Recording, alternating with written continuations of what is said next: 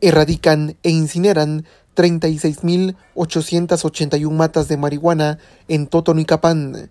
Agentes de la Policía Nacional Civil de la Comisaría 44, en conjunto con la Subdirección General de Análisis de Información Antinarcótica de la PNC, erradicaron e incineraron 36.881 matas de marihuana en fase de aprovechamiento, los cuales se encontraban en tres campos.